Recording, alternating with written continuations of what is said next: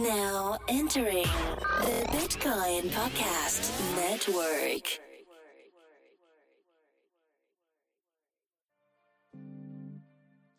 Yeah. Welcome to the Bitcoin Podcast. We in outshine. Bitcoins, we got 'em. Acquire, never sell. But catch us rolling deep like Adele. Bitcoin, blockchains, cryptocurrencies.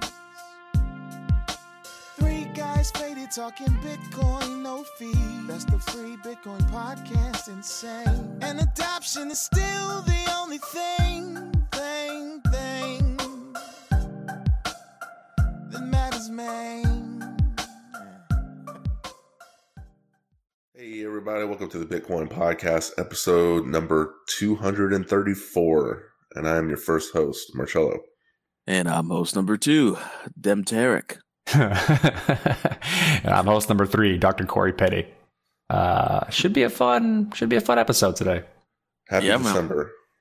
I'm looking forward to it. Happy It's crypto December winter. today. It's officially crypto winter. That's right. Mm-hmm. Oh, the weather outside is weather. That's what it was. I was trying to, uh, it's a it's making fun of like the Rick and Morty episode.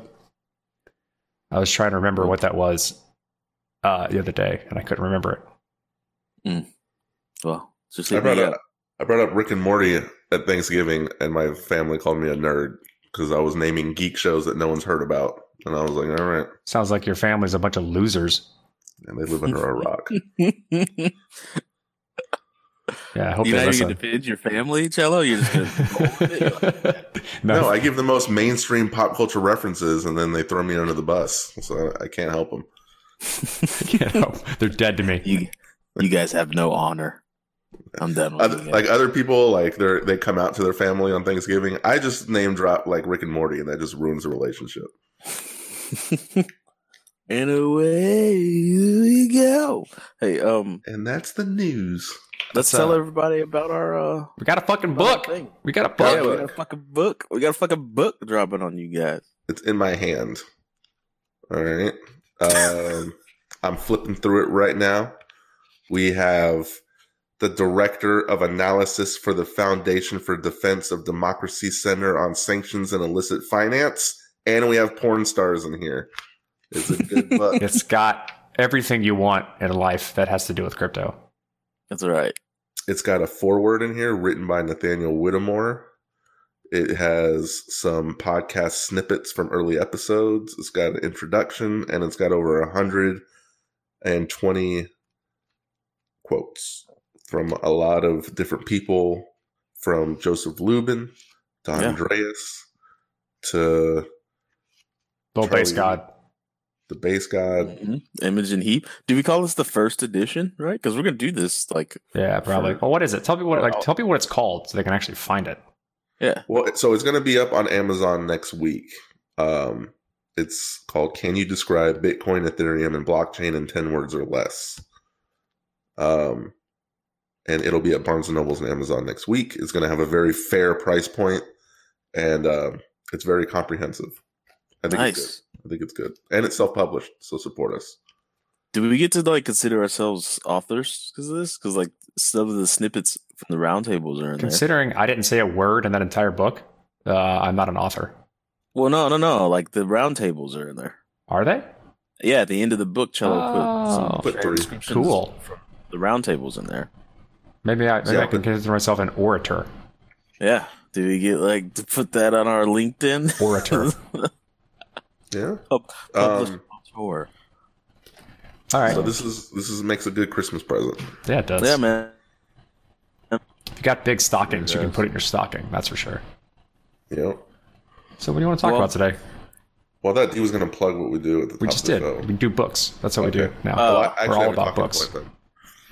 What? I have a talking point. And it's going to What's seem up? kind of trivial, but I wanted to talk about the DJ Khaled Floyd Mayweather. I know I, it Is it seems trivial? trivial. It's not trivial at all. However, I frequent a lot of music blogs during the week, so this news hit me in the face about 10 times. And the reason why I wanted to bring it up is because every time a, a music journalist began to report the story, they would say, "Hey, I knew I knew anything related to cryptocurrency was a scam." Dot dot dot, and then he Ah. begins the story. And a lot of people are reading this and they're associating those same thoughts as the journalists. So they basically And- feel as though they've been vindicated that all the feelings and doubts they had about crypto and being wholly ignorant about it have been like legitimized based on them being associated with these scam coins. The, Yeah. yeah. I told you so. I, I just I wanted to bring to light how damaging that story is to a wide range of young people and misinformed people, more than we probably think. I mean, yeah, it's it's it's pretty damaging. I mean, I don't know. Not for people that know about crypto, but only the people that don't know about crypto. Let me gi- I guess let me give you like a like this is how it happened type of scenario and why people who see it don't don't see all of the stuff that happened beforehand. It's like you had the ICO boom, and in the early days, um, anybody who had an ICO had the attention of everyone in the in the at least Ethereum space and crypto space mostly. Um, and so they didn't really have to do a lot of advertising to get a lot of people to participate in their ICO because everyone had a bunch of you know newly um, more valuable cryptocurrency that they wanted to spend their money on something else and put it back into the ecosystem. So they just participated in almost every single ICO. And then like the the boom happened when we standardized the ERC20 token and then everyone could make an ICO and not really know what's going on. And so that basically meant you had this massive Cambrian explosion of people trying to sell tokens and it then became impossible for those who wanted to participate to keep track of all the projects. And so, in order to get people to understand that you were doing an ICO, you had to start spending a lot of money on advertising. And then came all of the scams who were just trying to take advantage of the hype.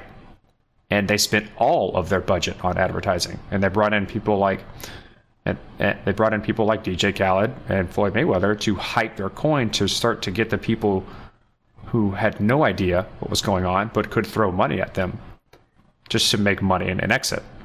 And that, that's basically why the people who don't understand the space whatsoever have that opinion, is because their only exposure is from the projects that spent all of their advertising money on getting people to advertise to people who don't understand this concept just to make money. They weren't trying to come at the core base of people who get it. But unlike but unlike Paris Hilton and Jamie Foxx, DJ Khaled and Floyd Mayweather just had bad timing. Where No, the SEC I think they they ha- they happen to be the ones that were reached out. I mean, th- but T.I. was it the game? Yeah, the game also got this this type of Yeah, scenario, right? Paragon. And with with Paragon, Paragon. But the SEC is like really strict now, and I think they actually accepted money. So I'd Yeah, say it's the it's unlucky on their part or or bad based on their due diligence uh, to like not vet the types of things they're accepting money from. And the other ones are just lucky or haven't been banned by the SEC yet. Mm-hmm. Well, the thing about the SEC is what it seems like following these headlines is that they don't really have strong ground to stand on, so they're just suing people left and right and trying to regulate by bully. Like it's basically the regulation by the threat of, you know, court proceedings. No, I think it's more along the lines of they're backlogged and they have to go through and do a lot of work and due diligence on on figuring out whether or not these things are scam coins or violations of the SEC or securities Yeah, law. well, and it just takes them a while to come up and say, "Yep, we we went through this one properly," or "We feel this one, so we're going to go after them now." They can't do all of them at the same time because there's only like I don't know a limited amount of people who can look at or these things. But you saw the case that they lost, right? Yeah, Like that's what I mean is they've lost one, and I, I, see them losing a lot more to the fact that crypto is in that gray area, and they don't have any stern precedents to Well, stand crypto on. is crypto is more general than what their guidelines show, and so when you build on top of it, if you do so in a certain way, then you become a security because the technology is more general than just a security or not a security. It can be or it can't be. It It almost depends on like how you the, use it. the media holds the bad headlines for the bear market to manipulate how people feel as well because it just seems like it's just beating a dead horse you know Yeah. it's bad it's bad enough that we're in a winter and now bad headlines come out Well, yeah. more and more bad headlines. The good headlines aren't really. Maybe we're in a winter because people knew this and sold beforehand. And it's just that's a continuous thing. Like I don't know, there's a lot of like potential that like a lot of big players understood that this was happening beforehand and just sold a bunch of money eh, eh, without anyone else knowing. The thing that sucks the most, and this could just be like a general like rule of thumb for life, is that like there's only a few good actors in a space, and then as soon as somebody finds something to take advantage of and bastardize, they will as hard as possible. And then the few good actors are just what is it like the good apples in the bunch? You don't even get to them because it's just a bunch of bullshit. And that's what sucks is because there were legitimate ICOs and legitimate um you like utilitarian tokens that were they're trying to do something that's new and innovative and increasing to the robustness of the space. But then you have Paragon Coin and DJ Khaled and Floyd Mayweather's dumb as fuck token, and then all these other tokens that are like eggnog token, and they come in and they do all the dumb shit, and it just it's so loud that the the few companies that are doing right, they just kind of get, I don't know, commandeered. Everything they do gets commandeered. It's sad. Well, that's what's. Yeah. Go ahead, Cello. Oh, and then I was reading uh, this APOP tweet where he said that you know three hedge fund VCs or managers went under, and he says let let the great bear market purge begin. Like, is it cool that people are losing their jobs? I don't understand. Is, I is think a it's- hedge fund. I mean, I think it's one of those. I don't understand. everyone's like celebrating, like almost Yeah. like celebrating the like the downfall of a lot of stuff. I mean, uh, yeah, I th- we've been talking about this is going to happen, and the people who didn't make like smart plays or tried to take too much advantage of the hype uh, are now going to start reaping what they sow. Sue, sowed, sowing, sowed. Who knows? Sowed.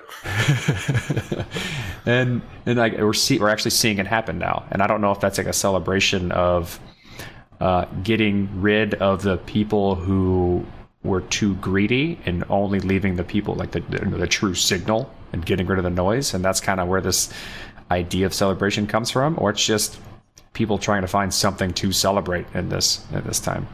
Hmm. A lot of companies overextended their roundhouse when they were fighting Sagat, and they got that trip kick. Yep. And that's what happens. Don't overextend your roundhouse. You got to be up in Sagat's face if you're gonna do a roundhouse. How do you overextend a roundhouse? Well, there's a range. There's a hit range on Sagat's hitbox, and if you if you do the roundhouse and you're a little too far out, he's got that long trip kick and it's fast, and it'll fuck you up. It'll fuck you up proper. So, and technical. Yeah. uh, moving on. Yeah. Um, I don't know. I don't really have any talking points. I'm kind of not even. It's pretty blatant that I'm getting slowly more and more obsessed with the Lightning Network, but I almost feel obligated to because we talked about it for like years, years, years. and then it's happening. You're and kind of like, watching now- it unfold now. Yeah, and nobody's even excited there all at all. And I'm like, guys, this is What's is interesting about it is like I don't think people realize like all the new types of things you can do with Bitcoin unless it's like happening. And so because Lightning is Bitcoin, it's like literally the same thing, just a just a transport layer on top. Um it it's it's interesting that there are so many different things you can do, but since we're not seeing them being implemented, then no one cares yet. Or like because like you know the money, it's still money. You're still just using Bitcoin and transferring value. You're not. It's not like Ethereum where like there's all these different kinds of use cases you can try and experiment with and do things with smart contracts. Like like or more more general smart contracts if you're going to be technical and pedantic. But like it's not it's not that new. It's just better. Mm-hmm. If that makes any sense. And so it's just going to be a while for it to be like like in in in uh, point of sale boxes all over the world, or you know, on everyone's website using Lightning Network, or, or that's the general way to use small incremental changes and, and transfer value using Bitcoin. Then it'll probably be like, oh yeah, Lightning Network. That's what you use. It's the obvious way to do it. It'll just be prolific. But Isn't Light- Lightning Labs like spearheading all this? there's a few. There's yeah, there's a few. Lightning Labs is the big one though. I think with Elizabeth Stark Roast beef. and um, Yeah, it's They- been over two years since roast beef has been on the show. You should probably get him back. yeah, he talks so fast. I'm kind of scared to get him back because he is incredibly intelligent. He talks at the speed of sound, so like my brain is like steps behind. Do you wish he talked like that kid on Malcolm in the Middle? We'll get on that. the, the the little black kid that breathes every time. Yeah. it would help. It would definitely help me keep up. Yeah. Yeah, so we're we're doing something different on the back end of the show. Uh, so we're going to keep the front end a little short.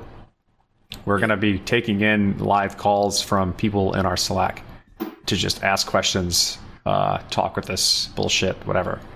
And so it's it's very experimental. We don't know how it's going to work out. Uh, I'm I'm kind of excited about it. See how it goes. Yeah, I'm pretty pumped. It's gonna be dope. I just can't wait to hit the button and seeing if anybody comes in to to to the to the show. So, anyways, nice trans transition there. Let's do the go to the interview. Make it happen.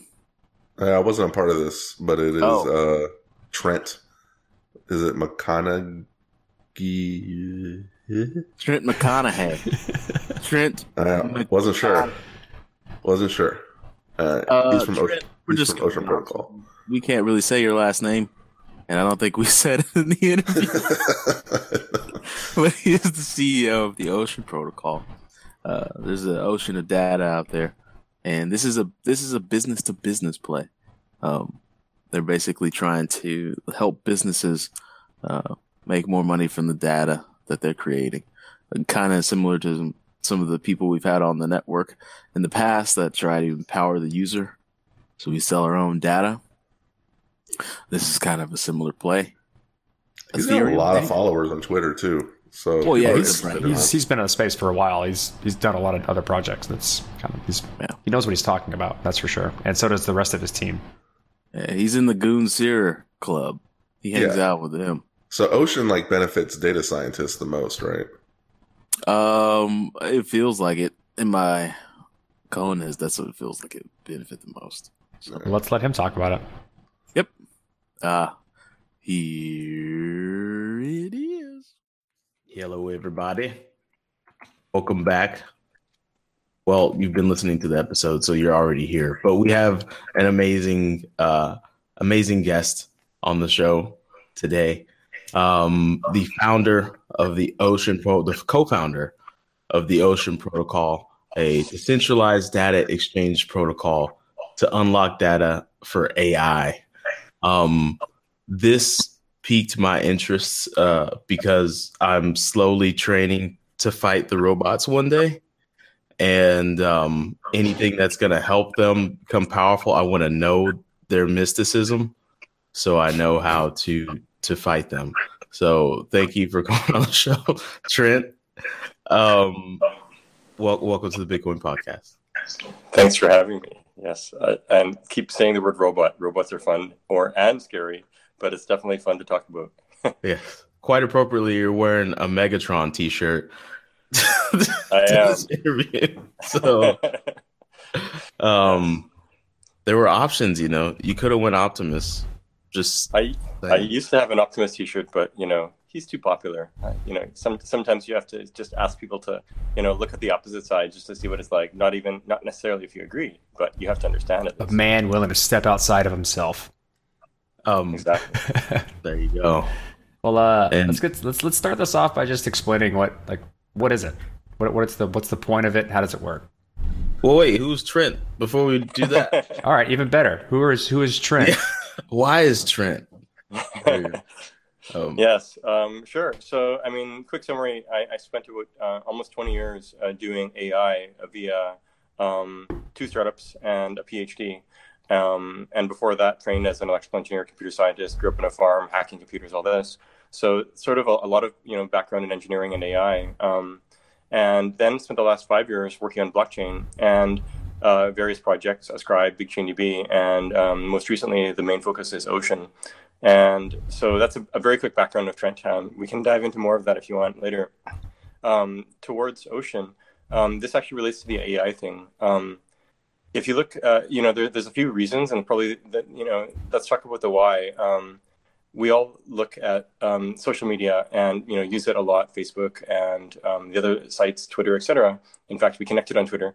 But um, one amazing thing is, you know, if you think about Facebook, they are incentivized for us to share as much as possible all the time. Why? So that they can make better models of us, so they can um, serve up more ads that we click on, and that is their business model is to basically um, maximize the number of clicks on, on on ads, right? But what that means is they are super incentivized to get as much data as they can about us. Um, and it's not just Facebook, of course, it's Google and others. Um, you know, in Google, I don't know if you guys are aware, Google has sold your data to hundreds of companies. And um, that so that likely means thousands of people. Every time you type every letter into Gmail, there's like a thousand eyes looking over your shoulder, looking looking down at Gmail, right? And to me, this is actually pretty uncool of Google. Ten years ago, you know, they had "Don't be evil, don't be evil," but don't Be Evil died a long time ago, and now they're mining your data and become, have become one of the most valuable companies on the planet, right? So you know this this to me is actually pretty not cool overall, and it's but it's a, a at, this, at the core of it, it's because of incentives, and it's Hold on um, a second. About, well, something's calling me and coming through my headphones and destroying the audio. Sorry. No worries. it's like Google Hangouts just came through my headphones and destroyed all exactly. audio. Yeah, Google knows what we were talking about them. Jesus Uh-oh. Christ. actually, that is true too. Google Docs, they actually um, they automatically monitor in real time and can kick you out in real time. So we do probably it's crazily. It might sound crazy, but they do kick, kick people out in real time based on what they what they write. Anyway, I'm not sure what to say yet, but that will come. Um, there was a really cool example last fall. Um, uh, a wildlife reporter for National Geographic was writing about wildlife crime, and she was kicked out of her account. And, and she's like, "What's going on?" And their classifiers, their automatic AI models, had detected that she was doing um, activities that weren't in line with their policy. So it misclassified, of course. But with that misclassification, it kicked her out. And she's like, what's going on? A few days later, Google said, um, hey, sorry about that. We had a glitch in our system. We fixed it now. So they, you know, they made the classifier more accurate, but they still retain the right to kick you out anytime, right? And um, sort of the heart of this is the way that the businesses are structured. They're structured to get more data because AI loves data and they're incentivized to keep get as much data as they can and hoard it for themselves because you know Google doesn't want to give data to Facebook, doesn't want to give data to Microsoft, et cetera, right? So there's sort of this have data uh, folks and the don't have data folks, and that's really a problem. It's it's leading to like massive wealth creation for a very small number of people, rather than you know um, you know the ideal, which is you know equalizing the opportunity um, for everybody in society, right? And mm-hmm. t- so you know, uh, this is sort of the societal dynamics that's happening, and it's getting worse. You know, you talked about the robots taking over. That is happening in the sense of you know people losing jobs to self-driving trucks, to self-driving cars, to um, automated retail like Amazon Go stores, et cetera. Right. So these are all like massive problems, and it's only going to get worse. Um, and you know, the inequality is going to get worse as AI takes away more jobs. And so it was sort of in this sort of scenario that we were asking, okay, um, what can we do about it? And the AI folks themselves don't have you know a, a big enough toolbox when you start to add tools from the world of crypto then you actually can. And that's really what led to ocean realizing that we can use tools from crypto in particular incentives um, in order to um, equalize opportunities and to sort of shift away the power from a small number of handful uh, of organizations to a much broader set. And the linchpin is ai hmm. okay. Yeah so uh, we had an itunes review that said because uh, I, I, I had said a lot of that stuff what you just said previously in the episode and an iTunes review basically told me I was full of shit. So I don't know what to say about that. uh, well, no, I, I, it's really one actually, but um, so th- there's a few like sort of you can do sort of a logic on this too, right? So the first thing is, um, does AI love data? Yes or no, right? And it's very clear, you know, um, it, uh, if you look at uh, if if you have in my very first job doing uh, AI, uh, where I was getting paid back in the mid '90s um, I was given a data set of 20,000 data points. And in this case, I had to classify, it was audio radar data, and had to say, okay, I had to make the model guess, is this birds flying by? Is it people walking? Is it a tank driving, etc.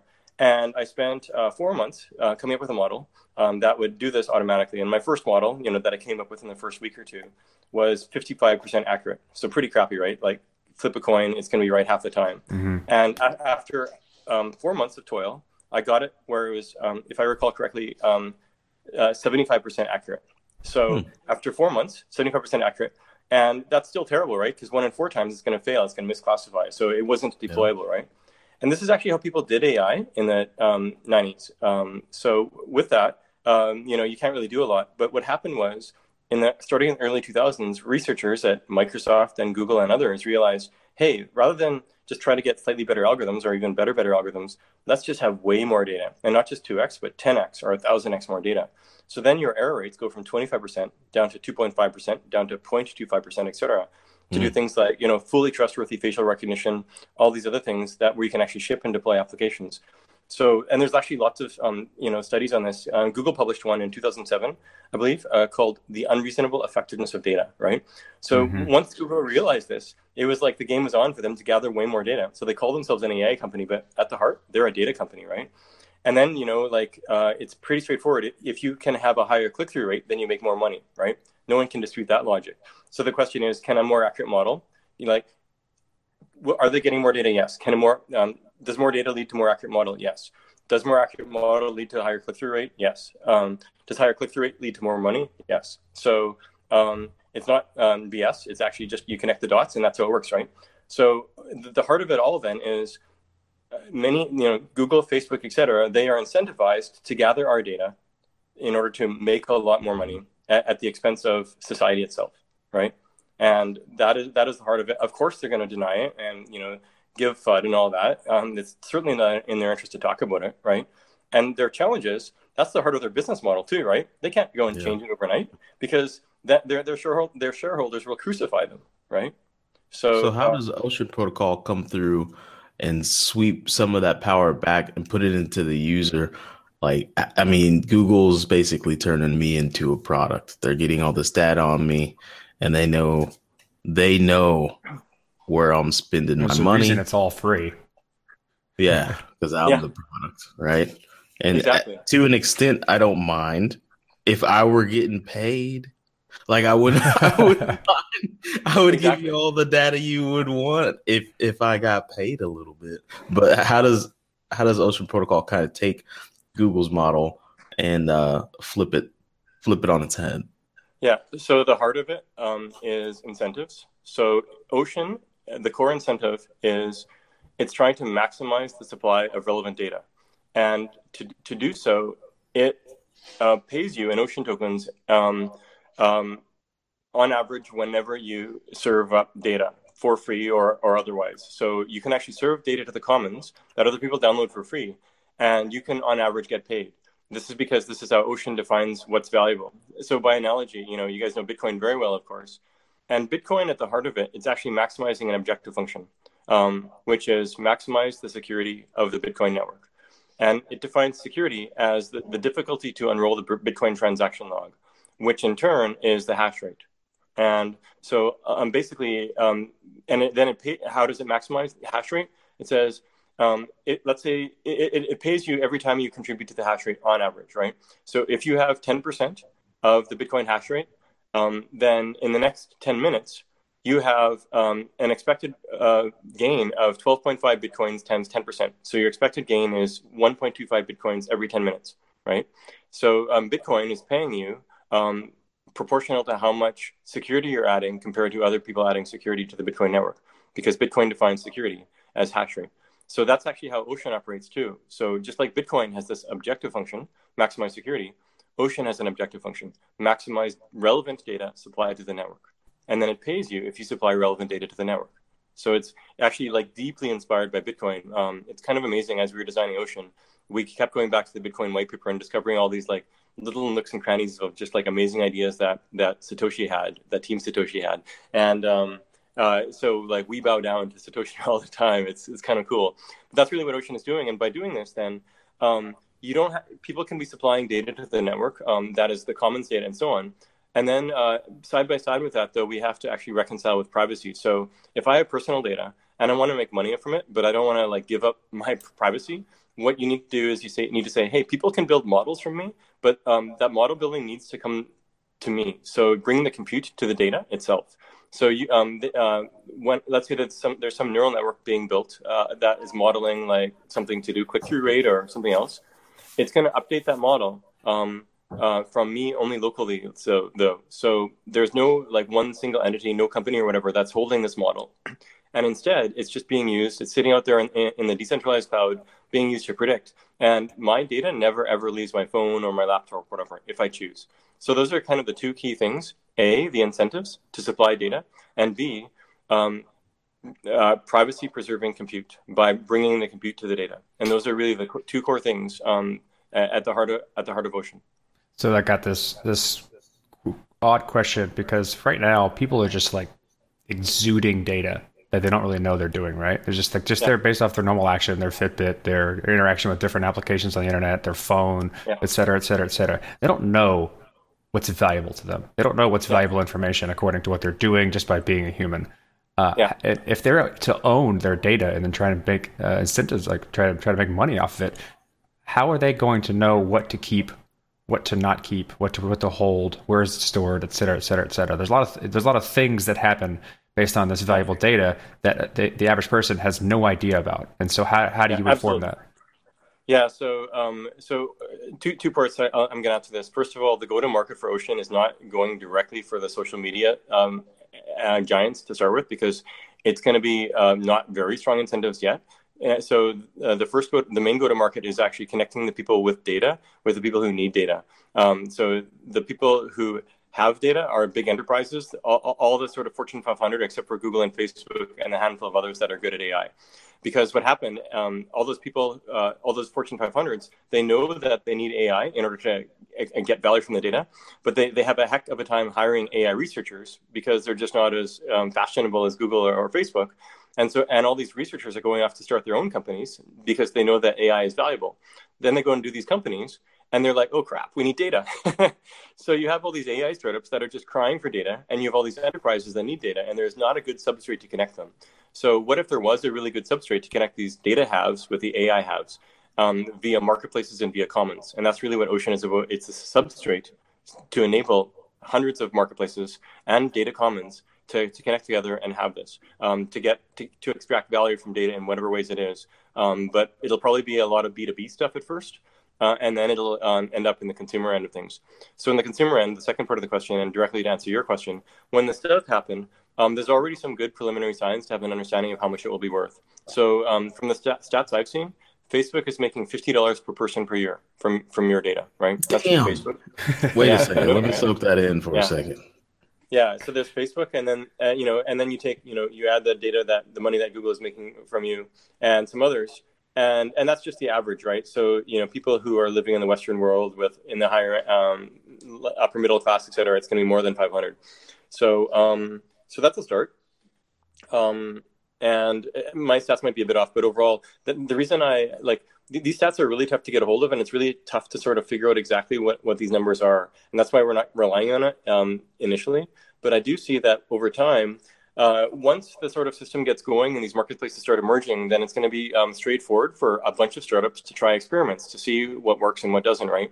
And also the existing incumbents um, like the Fitbits of the world, um, et cetera, where they where they can say, hey, you know, if you want, you can try this out. You can see how much you want to charge for it, and who knows what the pricing will be, right? Right now, um, you know, people don't know how to price data because uh, the data, you know, that's kind of out there in the sort of data economy. It's a very shadow data economy. Um, you know, you it's not out there in the open. It's um, sort of traded back and forth via things like WhatsApp acquisitions and stuff, right? So you can't. This is why it's really tough to get stats on. But once you have an open, permissionless data economy, then people can conduct a lot of experiments around the price of data, and that can be, you know, personal data, it can be IoT data, it can be whatever, right?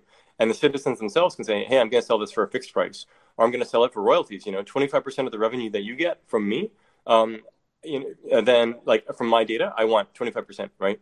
So you can people can try different things and we'll see what happens in the end. So we want to make it really easy for, for these experiments to happen. But Ocean itself isn't relying on those sort of social media cases um, in the near term. This is really more, that's more of like, you know, three year, five year, seven year sort of thing.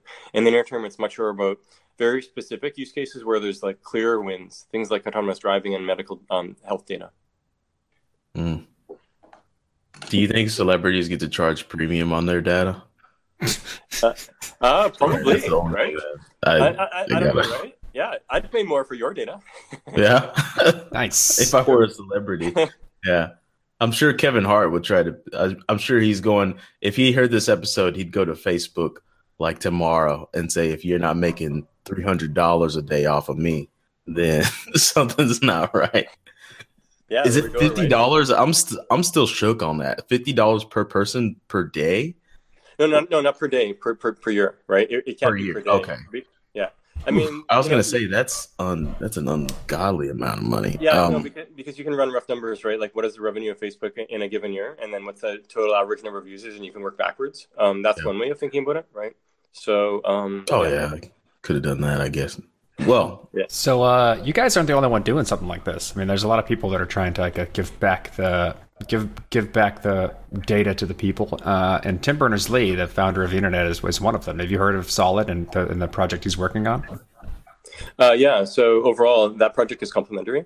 Um, and you know, so so Tim, you know, he obviously like also one of these people like uh, I like totally uh, a fan of you know inventing the World Wide Web and not just inventing it, but helping to roll it out and helping to guide its development over the years with the W3 and so on. So that, that's really amazing, right? Um, and uh, you know, Web 1.0 had all these wonderful democratic ideals, right? And and these uh, manifestos around open source, et cetera, are just really Absolutely, wonderful. Yeah. And right, and, and then you know, Web 2.0 came along and was supposed to be all about like connecting to others and stuff, but somewhere along the way, it lost its way, right? And it was sort of like um, a frog in a pot where you know the water started getting warmer and warmer and warmer and before we know it we were boiling but we're still in this pot right? And that's where we are right now. So web 2.0 uh, sort of with the cloud and social media it actually took a massive you know uh, side side side turn where we kind of fell off a cliff or got boiled without realizing it right? And and many people have recognized this you know and, and tim was one of them and he's been working on the solid project for years. And solid is really um, uh, uh you know it's a complementary technology that um, improves upon some of the aspects of the, the web protocols, um, where it's about like pointing to different data um, pieces of data and then um, knowing that they're more immutable, et cetera. So it's complementary to things. It's, it's a similar technology to things like IPFS and so on. So uh, within Ocean, um, uh, the solid technology um, c- can be uh, one of the types of protocols that Ocean points towards. So, and the cool thing is, I think it's wonderful. You know, here we are, um, you know, heading towards Web three, which is trying to recover the democratic ideals of Web one and the internet before that. Um, and it's got some of the, you know, the founders of the web, well, the founder of the web, and a bunch of other sort of um, early web people too. You know, people like um, Brewster Kahle and Wendy Hanamura at mm-hmm. Internet Archive, right? And others. There's, there's, you know, it's a growing broad movement around Web three. You know, the new blood, fo- folks like us who are new to the, the web stuff, as well as the, the, uh, the some of the older guard too. And that, I think that's really wonderful. Yeah, so I'd imagine oh. this is kind of like the incentivization layer that sits on top of something that like that. Exactly. Yeah. So, um, so Ocean adds incentives on top of Solid is a good way of putting it. Okay. I think I have an outside of the box question. So let's say this is proven to work well, and I I can sell my data uh, and and start uh, making money from the data that I um, exude, as you put it, Corey. What's to keep me from like multiplying myself, like multiple man, and just like going in and making up fake data sets, and then you know hitting them with some random number generator, hit some bounds yeah. on that puppy, and then all of a sudden there's a kind of same version as me, but it's not me, and yeah. it's exuding the same amount of data and I'm just making revenue hand over foot, just multiplying yeah. myself? That's a great question, actually, right? And we call that Sybil downloads, right? And, and there's actually a you know a variety of different interesting attacks that emerge, and we, we've been sort of compiling a list, and that list is you know pages long. Um, and and then we have um, answers to a lot of them, and some of them were like, you know what, if that emerges when it emerges, then we will deal with it at the time, and here's some answers. But also the system, we want to keep it simple. So on your particular question of the sort of Sybil downloads, um, it, um, the the answer depends on whether uh, you're charging money for your data or whether the the net your, the network is paying. So if you're charging money for your data, and you make you know say ten clones of yourself, then um, the people that are buying the data, um, they're like, hey, this is garbage, and they'll just stop buying from you, right? So they'll notice and they'll be like, this is terrible. Uh, that said, you know, maybe not. Maybe you'll get away with a lot of it, right? Um, within um, the internet advertising business, um, uh, click fraud is a huge problem, right? Um, mm-hmm. You know, some some estimates put it at fifty percent of overall click through rate, right? So or even higher.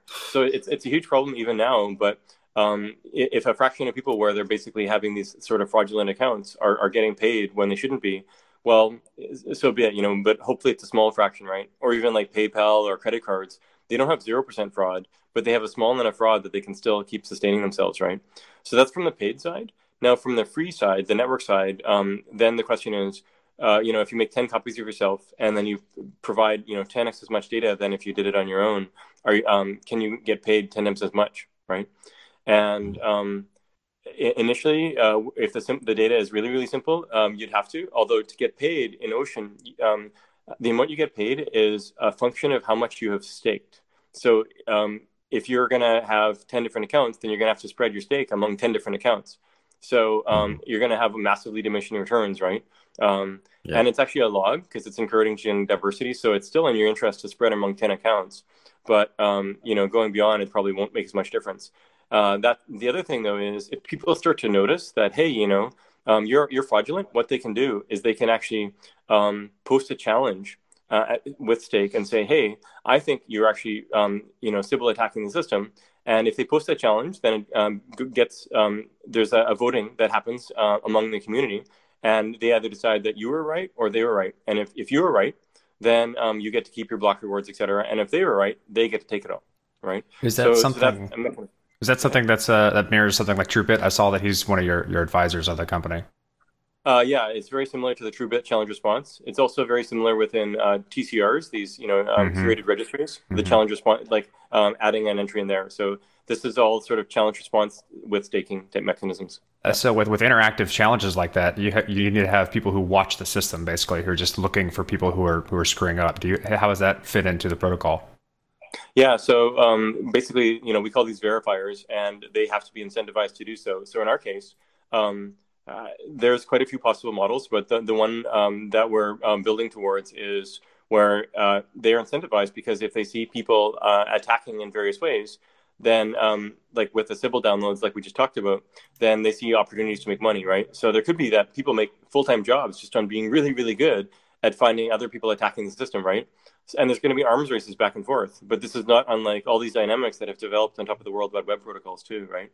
And you know, when we talk about data itself, it's probably going to get really interesting and really rich sets of dynamics that you know it's going to be tough to predict. Think about on top of BitTorrent, BitTorrent all these dynamics that have emerged of you know the different ways of doing search, and um, you know some of the the search providers that are you know um, pointing to um, content that's illegally downloaded, and they're kind of running away from the law, like um, and so on. And you know, uh, th- so there's emergent things that are, um, you know, for good, emergent things that are illegal. Um, and with with Ocean, what we're really trying to do is bias towards um, all the the really for good stuff, and that's why you know we're spending a lot of time with initial use cases that are clearly really good for society and really good for you know all the actors involved.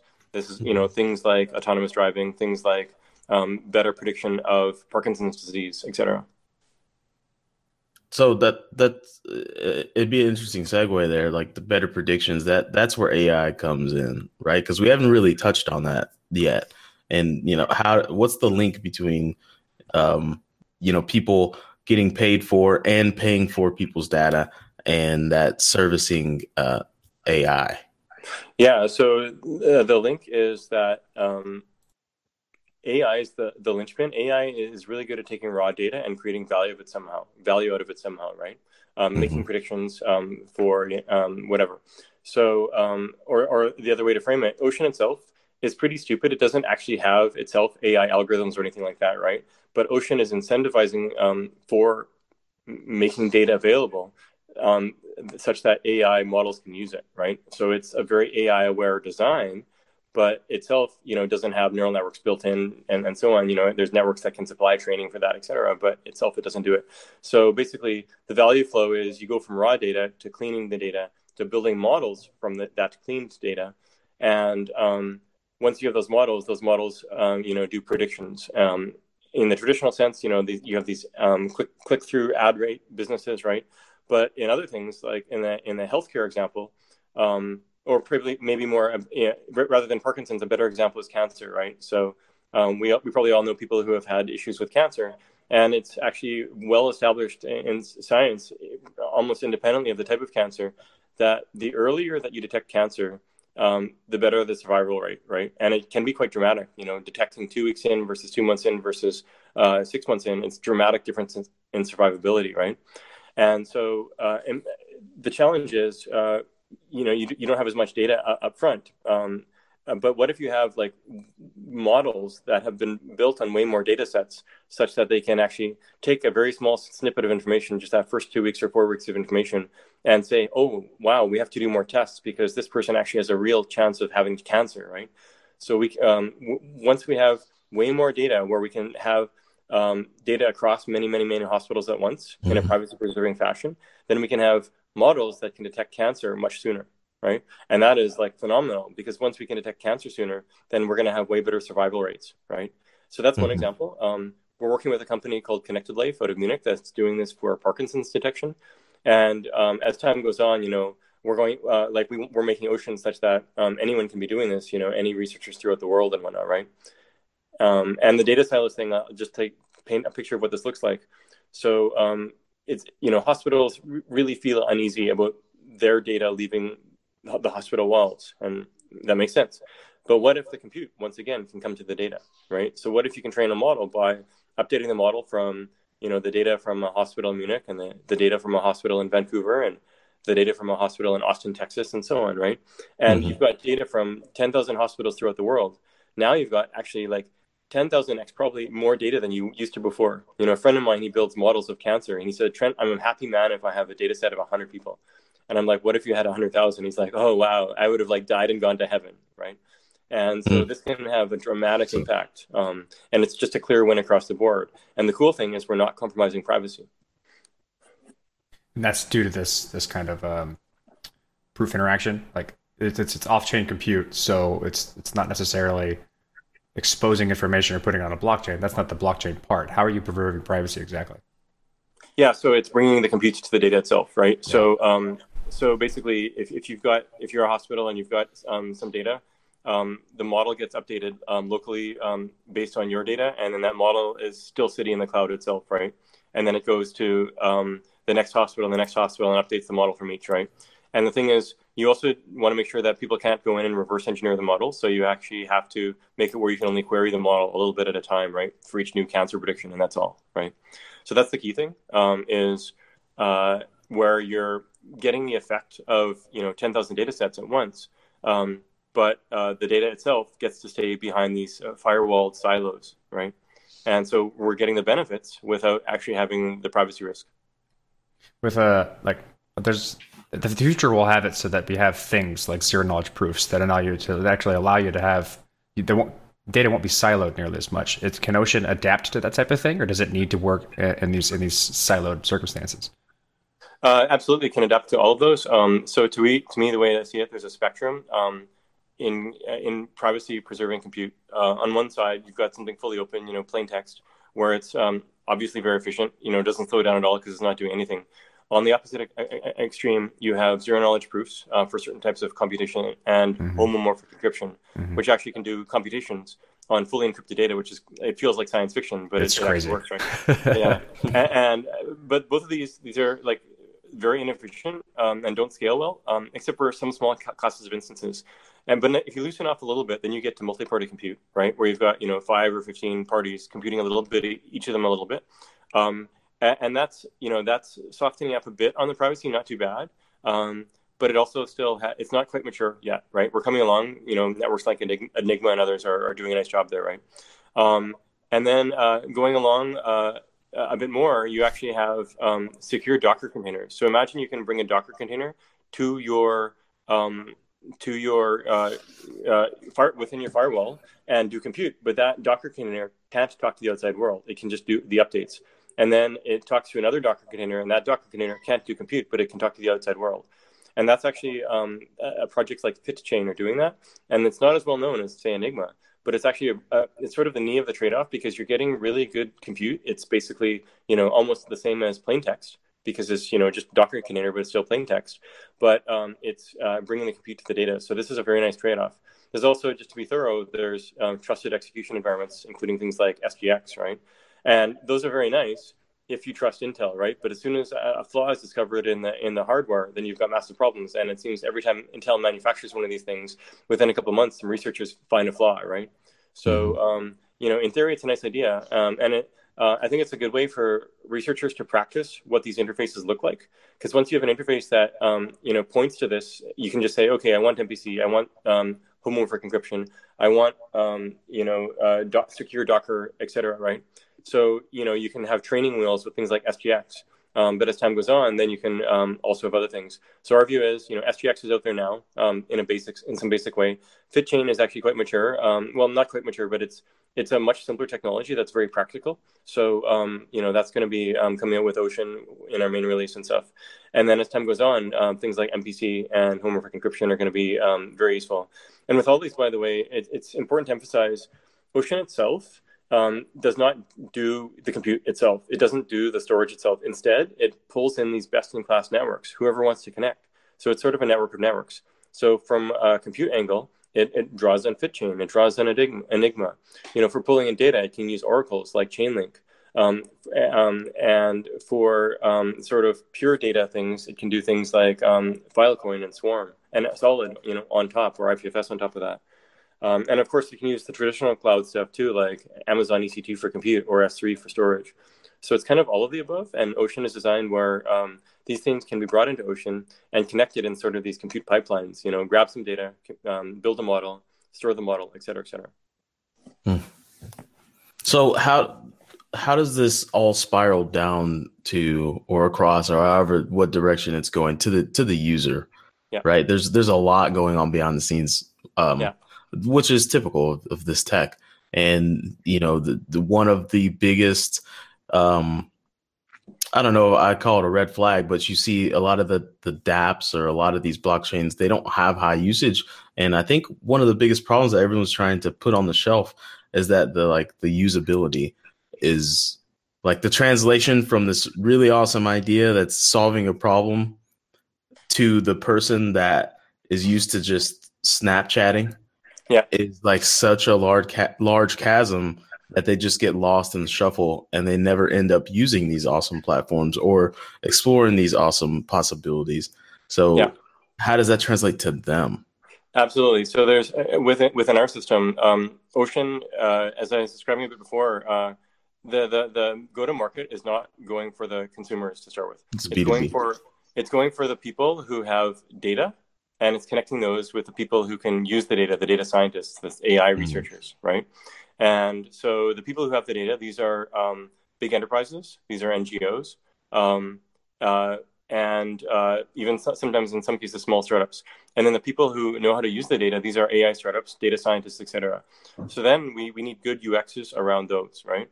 And mm-hmm. so um, from the perspective of the data scientists, um, you have to ask yourself, well, what platforms do they use? You know, when they sit down to do work every day, what are they looking at, right? And um, there's actually uh, uh, well-established tools that have been around a long time that are broadly used. So that a lot of the time, these data scientists are operating in Python, and then there's um, platforms for using this. Um, the, the most popular one is called Anaconda. It has over six million users, and they're an advisor. And, exactly, and they're they're very much a massive percentage of all the data scientists that, that, that use like enterprise level tools. Exactly, exactly, right. So, um, and this is our go-to-market with this, right? So we work closely with Peter. You know, I was just messaging him earlier today, right? Um, Peter Wang, who's the founder um, and CTO of Anaconda. Uh, so that's one example. And then also, you know, there's other tools. You know, there's a much beloved tool called Scikit-learn, which uh, is a component in Anaconda, but also independently used. And the guy, one of the main guys behind that, um, Andy Mueller, he's also an advisor. Um, and so we, we see basically that Ocean is going to be going to market via these existing established tools. Another key one is um, this sort of interactive Python, IPython. These and these notebooks kind of live online. And so what we already have running prototypes of is these notebooks talking to crypto wallets, right? So I could have a data set that myself as a data scientist with my pet data set, I can put that on um, out there serving it up for other people to use. And then I can see that my wallet can just start getting ocean tokens, more and more and more of them. And other people can be downloading these for free. They don't even need a crypto wallet because it's just downloading for free. But then also, if they want to be paying for them, then they can too, right? So we see that there's going to be this new interface that emerges, which kind of basically ties together these um, cloud-based data science platforms like Anaconda um, and IPython, um, the variants of that, with things like MetaMask wallets and Balance wallets where you've got staking and stuff, right? And so that's kind of uh, going to be a key interface. Uh, we also see that there's uh, other interfaces, you know, they're sort of traditional data marketplaces.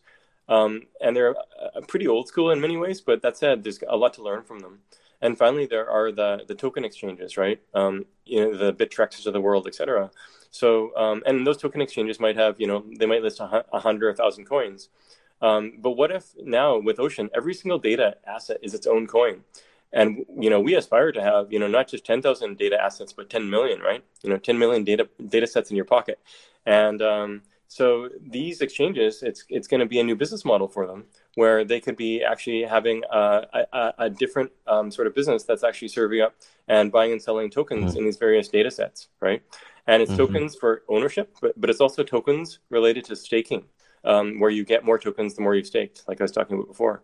So that's kind of how I see it as sort of like last mile. The main thing is basically, you know, marketplaces and data science tools for, for buying data and for consuming data. Sorry, for buying slash consuming data and for serving it up. And um, there's going to kind of be related interfaces for serving up the network services too, like the compute. Um, so that that's how it's it's fully B2B. We do see that sort of coming down the pipe after that, there is going to be consumer level apps that will just emerge where people see, oh wow, you know, I can install this extra app, and it's going to basically um, be tied to you know maybe my my Apple Pay or something else or some payment apps. And then every time I make a payment that way, it's going to have that data and it's going to share it some way, and I'll get you know an extra one percent from that somehow, right? If someone's paying me. So, but that that's an opt-in thing, right? And mm-hmm. kind of the way to think about personal data, all of this is the idea of um, self-sovereign identity, right? Where um, you control all your data. Ideally, you're storing it locally on your phone um, or on your laptop, and then you're giving permission to others to use your data, right? And so you give keys to Facebook to use your data, you give keys to Google, etc. And at any point in time, you can revoke those keys. You can revoke those permissions, and then um, that's it. They don't have access anymore. And that's really like much healthier for sort of sovereign identity in general. And um, that's sort of the data model that that you know we're going for and it, there's you know that's a large movement within the um, internet uh, community as well. You know, there's an uh, sub community for internet identity, and so mm-hmm. we're, we're, we're leveraging those ideas very strongly. All right, so two quick questions uh, to wrap it up. One is our trademark question. One, I'm just curious why the name Ocean. Who came up with yeah. that? Was that what was that? What was that about? Yeah, actually, before I answer, I, would love to hear what you guys think it might be because I've heard a variety of answers. I'd love to know. Ooh, turn it around on us. Hmm. Uh huh.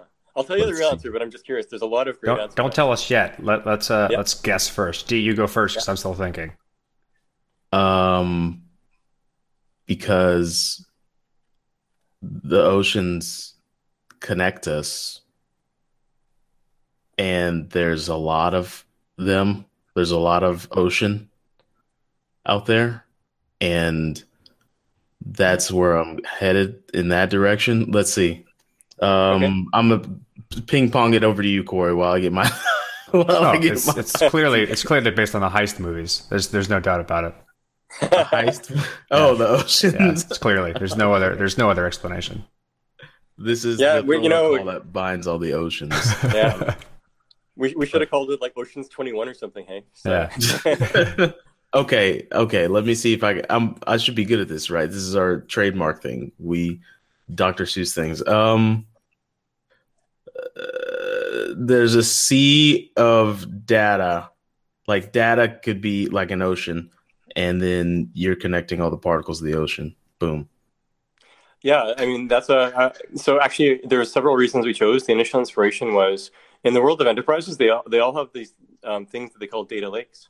Mm-hmm. So we said, what if you actually could merge all the data lakes of the world? Well, then you have an ocean of data, right?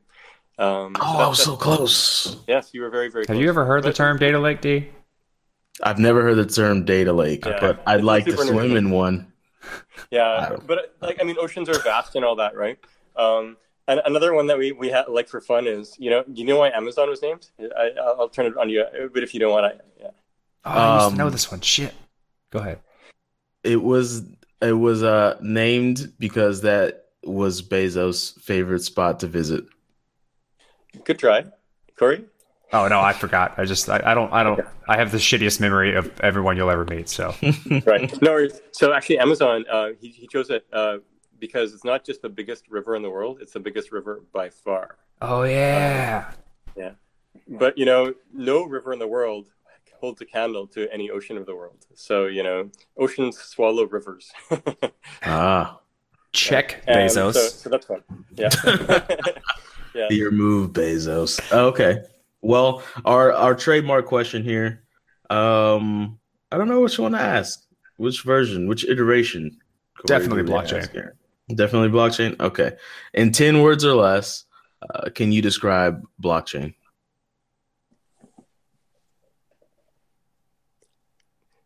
Incentive machine. Incentive machine. Oh, wow, that was two words. That could be an all-time record. Reasonable answer. No, some people have said like you know sound money or or all kind. There's all, all the like stereotypical answers you got for Bitcoin for sure. But that's true. Yeah, that's a, that's a good answer. It's yeah. how you do incentive. The majority of the reasons why you're actually using blockchain is for an incentive mechanism because of yeah, digital scarcity. Uh, yeah, no. So this thing, right? Like, if you ask me definition of, uh, of Bitcoin, I, I, sound money is a good a- answer, but that's an application of, of blockchain, right? So um, I actually have given talks where I, I, I, give 10 definitions of blockchain because I don't think there's any single correct definition. And it's useful to like look at it from all these different angles, right? From everything mm-hmm. from like the low low level computer science nerdy definition of like linked list where the links are hashes and mm-hmm. it's got consensus to replicate, right? All the way up to like the super sort of high level, um, the highest level you can go, which is like life form, like Ralph Merkle calls it, right? Mm. So, but I, I think actually, like to me, the most important feature of blockchains is that they are incentive machines. They get people to do stuff by printing yeah. magic internet money. I, I, I really hope all these conversations that happen in the crypto community about incentives start to break out into like the populace. I hope it leaves just crypto Twitter and it breaks out into other areas because once you start to really think about incentives and how powerful they are, I mean, it could change a lot. So. I mean, they will. I mean, people are upset about a lot of the th- way things are run. Like you said, like we, we just now realize that we're boiling inside of a pot, and everyone is look like it's slowly but surely everyone's starting to realize this. And as they do mm-hmm. that, they're going to look for answers. And like I think this space is desperately trying to provide those answers, so it'll bleed into that that larger community. And I think the space has an answer, right? Like if you think about what a corporation is, it is a way to organize humans where they the incentives are all aligned towards providing maximum shareholder value, right?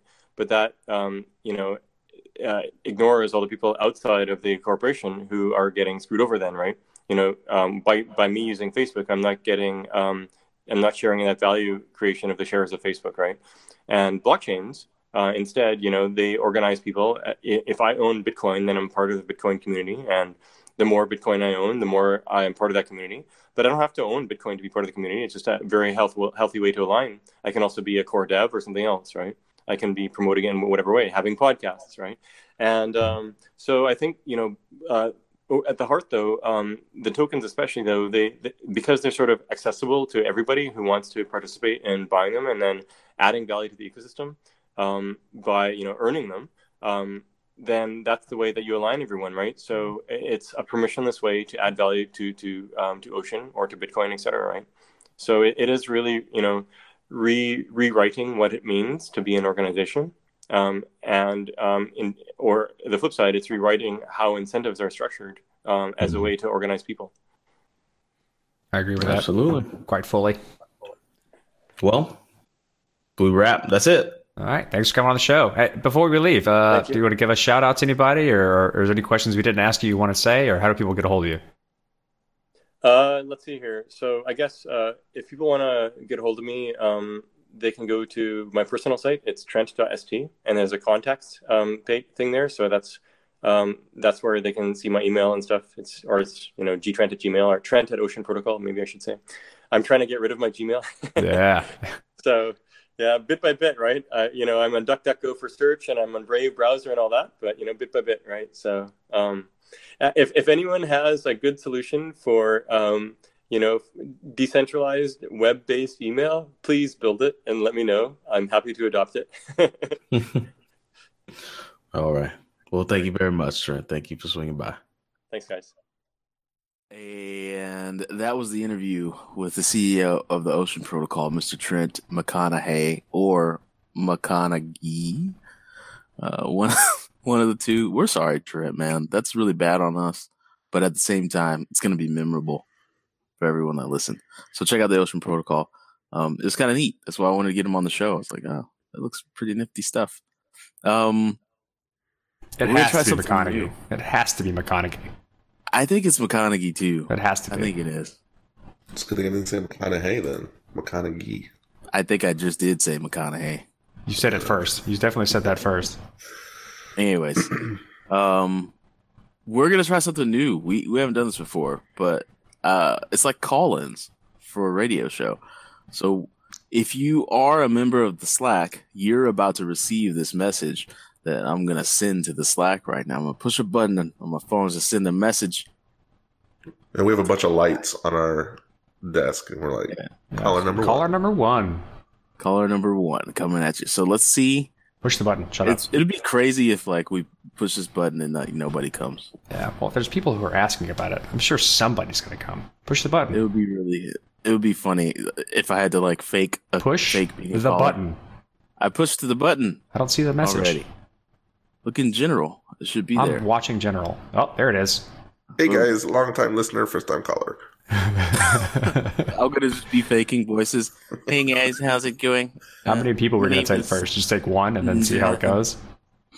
Who? All right, uh, D, you're in charge. You get to accept deny people, Okay, let me see. and if you if you abuse this privilege, it'll be taken away from you. All right. Well, then, what if we all abuse it and no one has the privilege anymore? I'm the administrator. We're all the administrator on this. I'll I'll revoke your administrator privileges. All right, it's a cool experiment.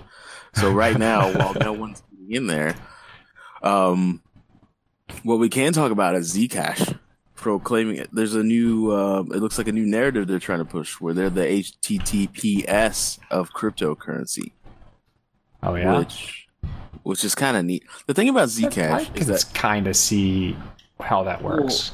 that's if everybody analogy. I can see the analogy. Secure. I see, I get the analogy, but the thing about Zcash is very interesting. Is I'm not 100 percent sure that team is like. I think that's why Zcash is doing so well because they're not focusing on making Zcash the currency or the anything. They're just doing really sound research and submitting really sound, uh, like D? prac- like I'm gonna go ahead and let you that? know that the link that you put is that the What's right that? channel? Oh, yeah, it is. Ray Yep. redacted. somebody's coming. Ray redacted. Ray redacted. Hello, Ray. Hey guys, good morning. Hey, you You're on the doing? air. you're Oh on. wow, You're our first live caller. awesome. Well, it is uh, it is good to be here. How's everybody doing today? Good. Why don't you? Uh, Overwhelming. well, you've already been on the show. Why don't you give people an introduction real quick? Who are you? Yeah, so I'm Ray Redacted. I'm a cybersecurity researcher who is uh, I, I was on the I was on the uh, Bitcoin podcast a few episodes ago talking about uh, the ever popular XRP topic, but that's not what I'm calling about today, Corey. Awesome. I'm actually calling to get uh, Dr. Corey Petty's opinion about the event stream uh, 3.36 backdooring last week that uh, affected several Bitcoin wallets. Yeah, I, uh, I, as you can imagine, working at the status as the security engineer, I definitely understood what was going on, and have since. I think it throws a wrench in how you develop open source software and the types of security guarantees you can you can have around, like, around it, right? It, because most software development these days has a drastic amount of dependencies when you're building your own software because you like basically outsource certain functionality to other developers. And those developers may or may not actually give a shit about the things they're developing and may and for like people that don't know basically what happened is a developer had a very popular package that was submitted to a package manager for for node.js and uh, someone feigned interest to become the maintainer after he had stopped caring about maintaining this very popular package. And so, in light of uh, trying to keep the package alive to someone who he thought at the time cared about it, gave him all of the privileges for maintaining that package. In which he basically then inserted a bunch of malicious code, and then that code got bled into all of the people who de- who depended on that package to build their own software and it specifically targeted targeted uh, wallets from BitPay's CoPay um, that said like was in everyone like a tremendous amount of people's software. Uh, Sure. and but if you were if if you happen to be CoPay, it then stole a bunch of funds from your wallet. And so, as someone who develops open source software, and has a bunch of dependencies, it scares the living shit out of me. Sure. What, do- what do you think? well, well, you know, and this isn't the first time. I mean, this is actually it's an escalation of a pattern of three or four different times that open source components have been targeted by people that wanted to profit off of it. I mean, if we go all the way back to even dual elliptical curve pseudo random number generator, which was widely considered to be backdoored by uh, NSA, right? Mhm. uh, going all the way back to 2004, um, there's always been this almost over reliance on the trustworthiness of open source components, right? Because even though everyone says, well, it'll be audited by thousands of people, the reality is, as we saw with things like Heartbleed, people just don't have the time to go through every single little piece and component uh, that goes into software, and so it is a little bit disturbing to me. I don't know. Did they get away with a bunch of uh, of bitcoins this time? Did they steal a bunch of stuff this time, or was it just that it was? Well, I believe they got a few wallets. Yeah. So It, just, it just happened average- to be it happened to be discovered by like on accident, basically. Yes. Well, one of the things that was kind of nefarious about this one was he actually did it used an older version so that it would be Mhm. less likely to gain attention. Right. It Mhm. wasn't even the latest. It wasn't even the absolute latest downstream, or I guess upstream, uh, dependent component. Right. It was a little bit older, but. Um, so if you're one of the people who had your, your Bitcoin stolen by one of these wallets, I mean, who's at fault? I mean, you can't really blame BitPay, can Yeah. you? I, I okay, this this is is- actually where I, I think I have an unpopular opinion. I blame the original maintainer of the package for handing it off to someone who he didn't vet uh, based on the tremendous amount of dependencies that were relying upon it at the time. It is his responsibility to at least mark it abandoned to allow people to fork it so that people can make better decisions about switching to that new fork or to vet the person uh, based on GitHub commits, previous history, so anything whatsoever, instead of just handing off the maintenance of that package to someone he doesn't know that has no history or at least looking into their history. I, I put full responsibility on him. And other people say it should like he shouldn't have to bear that responsibility based on a toy project that he made that happened to get popular. Well, yeah, Corey. If, if you go, if you take that to its logical extreme, then anytime somebody does anything for the open source community, if it's their moral responsibility to vet whoever they pass it off to, whoever they give ownership to next, then what do you do when you get social engineered by some con man? That you know, is it then his fault if, if he didn't? If he, if he got fooled by the new guy, the new Control Nine guy almost immediately took advantage of the trust, right? I mean, it was not like they Yeah. sat dormant for a long time. Oh, well, then the logical conclusion of that is don't ha- don't pass off maintainability and only rely on forks. Yeah, I mean, I, I could see that. I just you don't. You also don't want there to be a chilling effect on people contributing to open source projects either, right? Well, yeah, I guess oh, the, the, the, the buck doesn't stop with the maintainer. It, it is our responsibility as open source software developers to uh, vet the dependencies that we have, and then if it's if it is, especially within the crypto space, if you because code is basically money in a lot of circumstances. Um, you need to not offload that responsibility or dependency on someone else if it has anything to do with the security of your of your application. So, in other words, you would be okay if there were lawsuits filed against the original maintainer for handing it off irresponsibly. That's a good You're on the record. Oh man, no, I don't know. I don't have an answer to that. Uh oh. He said, I plead the fifth. Yeah, One, two, three, four, fifth. Well, I can guarantee you, Dimitri, that no open source software authors ever want to open themselves up to litigation Yeah. for any reason whatsoever, Uh, right? this is this kind of sucks because stuff like this to me is like tying the shoelaces together in the race for mass adoption. Because anyone who's even close enough to flirt with this technology, and then they see this, and then that rabbit hole gets deeper and deeper, and then they have to learn about open source development, and then they have to learn about open source communities, and then they have to, you know what I mean? It's just so much friction. I see it as a necessary evil because this this problem has lain dormant forever in the open source software community, and mm-hmm. and cryptocurrency has incentivized it to come to light. Right? There's there's a reason why this is happening is because people can steal money doing this type of behavior, whereas previously mm-hmm. it wasn't nearly as profitable to do so. And this is a problem that needs to be addressed somehow or another. And so, if you're going to hail open source software development, you need to understand the consequences, and this brings to light those types of consequences. Yeah, and I mean, I think I think in terms of like I've heard Marcelo say this before that you you can't trust anyone, right? In, in, a trustless environment, you, you have to trust absolutely no one, including including you know your wallet providers, basically, right? I mean, that's the that's mm. the challenge of of being in a trustless environment. It's pirates of the dark water out there in the crypto world. yeah. But that being said, I think we will see some changes implemented because of this, because it has been an escalation, and I, I do think that there's a a overdue conversation going on in the open source community about you know how do we prevent this one because I guess I guess you know if you got your wallet your Bitcoin stolen this time this was catastrophic but in the grand scheme of things it could have been a lot worse. Yeah, very true. There could have been a different package. It could have been something that like hit a lot more different people. Oh, got a new guy. People. Another we got person. another caller, Ray. Thank you. All right, guys. Have a great day. We'll, uh, well, I'll be listening to you this week. See ya. That was awesome. Later, bro. Next caller. nice transition, Joe. we have uh, Mark, fake last name.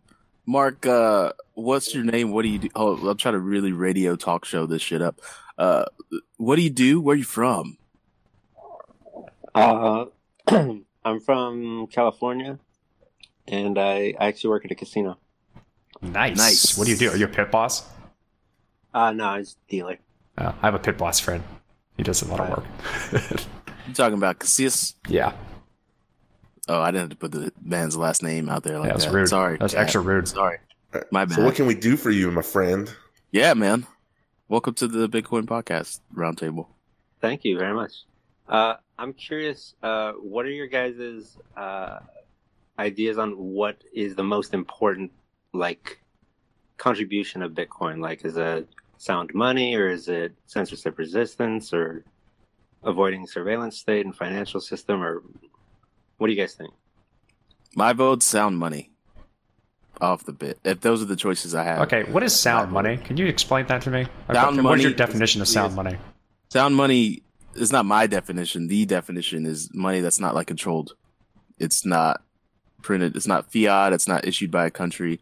It's not owned by anyone. It's some totally inanimate instrument that we all have agreed is what we use to build commerce on top of.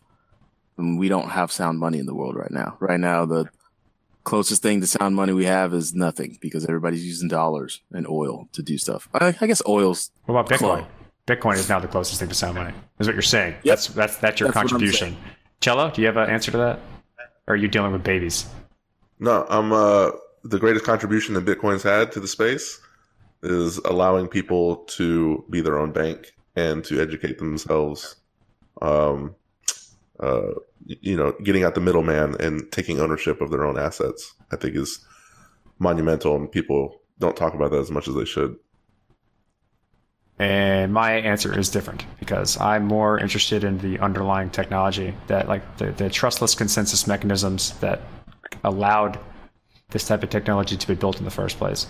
Like I like the computational or computational computer science problem that was solved with distributed consensus.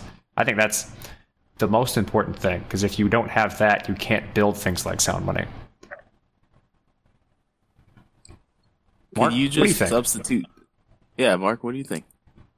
Uh, I certainly lean towards the sound money aspect. I think that for me, at least, the important part of that is the disinflationary or I mean, even just the fixed inflationary rate of Bitcoin is the key for me personally. Isn't that cool? How it's like the only thing that we've ever known, or it's ever been in, in existence, that we we know exactly how much money sh- is possible to be in circulation at the time. Mm-hmm. Yeah, it's crazy. That's kind of scary, I think, too, though, to regulators and, and to entities that are uh, the incumbents right now, is that they their value is by creating the known in that unknown, right?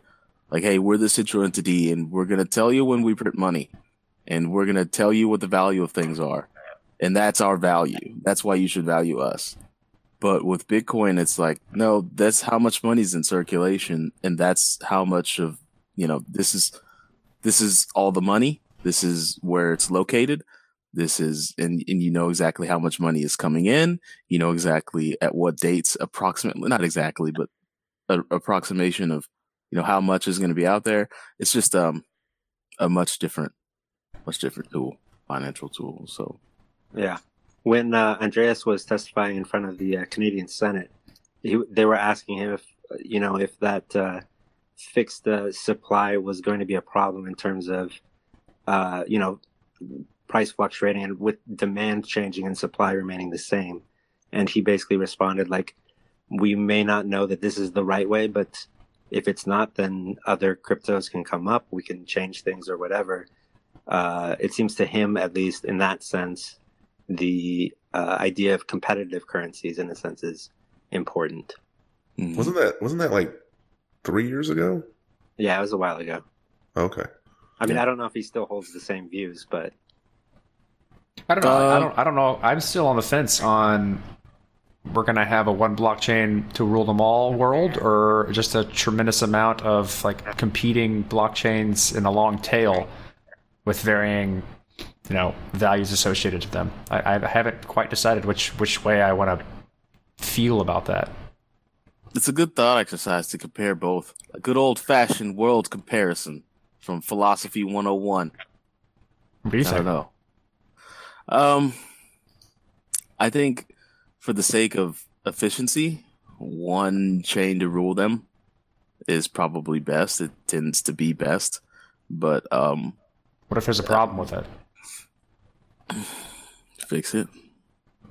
I mean, that's, what if it's like a catastrophic problem? Like we're talking about computers here. Problem? Yeah. Then you roll that shit back and hard fork and make sure Bear's not around to see you do it. no.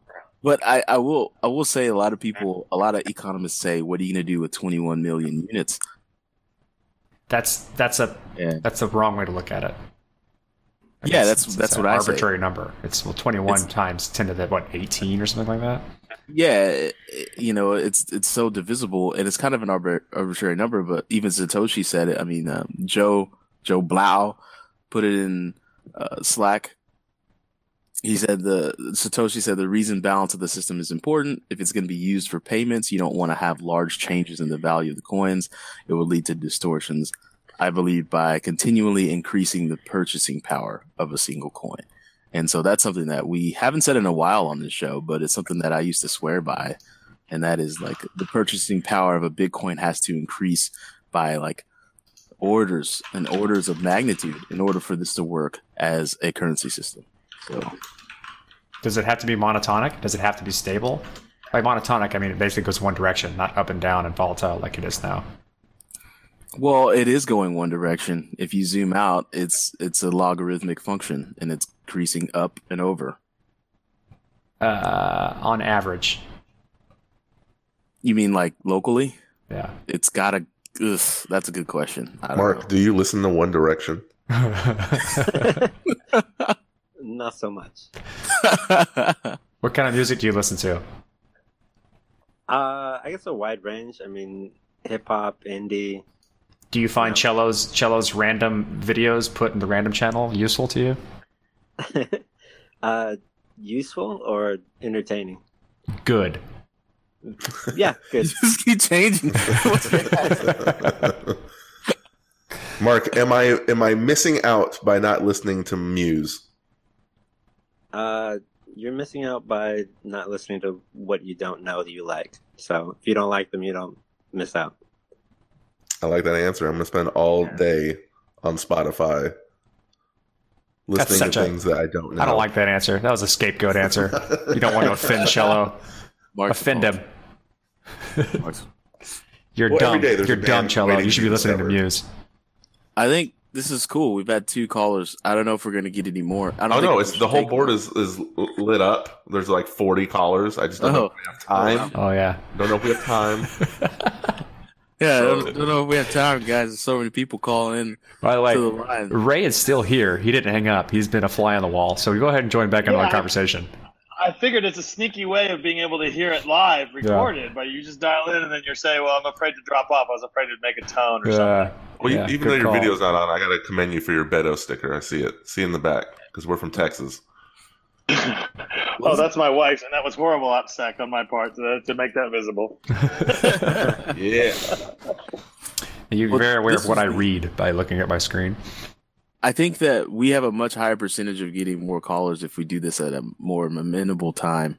But on the West Coast, it's like what seven in the morning, right? Yeah, Taylor Taylor from MyCrypto complains every single time we bring her on the show because it's she has to like, get up early, make sure she the baby's taken care of, get her coffee and all that, and then get on at seven because for some reason we decided to do roundtables at ten o'clock Eastern time on Saturdays. Yeah. So. Well, it's, it's, the only time where we're all three guaranteed not to be doing anything. I'm really not kidding, guys. I think if you let your Patreons or your Slack channel people dial in and listen live to the roundtable, I think you'll get a ton of people that that will dial in just for that purpose and nothing else. That'd be cool. I we're gonna worry, keep experimenting. I guess our, my connection's fine. I worry about other people's connection ruining the quality of the audio that we we pull from Meet. Uh, let's see. You if if right. that becomes a problem, then we'll have to kind of, I guess, uh, mitigate it somehow. But until then, fuck it. Well, I guess we can wrap, right? This was this was kind of a neat experiment. I really want to see if this this grows and we have like so many callers and we get some great opinions and great questions from everyone. Thank so for you, the Mark. people, yeah, the forty people that didn't get in, you know, call in next week. Mark, Ray, is there something y'all want to say while you're here? Here's your chance. Well, we love the show, man. Keep it up, guys. Sweet. That's easy to do. I agree with that one. Yeah. Yeah, we, we can do Thank that. You. That's really easy. Thanks for making it easy on us. Yep. well, um, thanks, Mr. Gonna... Redacted and Mr. Fake Last Name. Appreciate it. the two people that joined the show have those last names. Yes, those are real last names. yep. Uh, thank. Uh, there's another week of the Bitcoin podcast. Um, thank you guys for listening. We're trying some new stuff. Uh, in this bearish market, the Bitcoin price is what forty one hundred, about that at the time of recording. Ether's down to one twenty. Um, yeah, I got nothing more to add. You guys got stuff to add? No. Yeah, if the if the price of Bitcoin is making you sad, we released a flashback episode where the price of Bitcoin was three hundred and eighty nine dollars. So you see what we talk about when the market was at that point. So quit your bitching. Quit your bitching.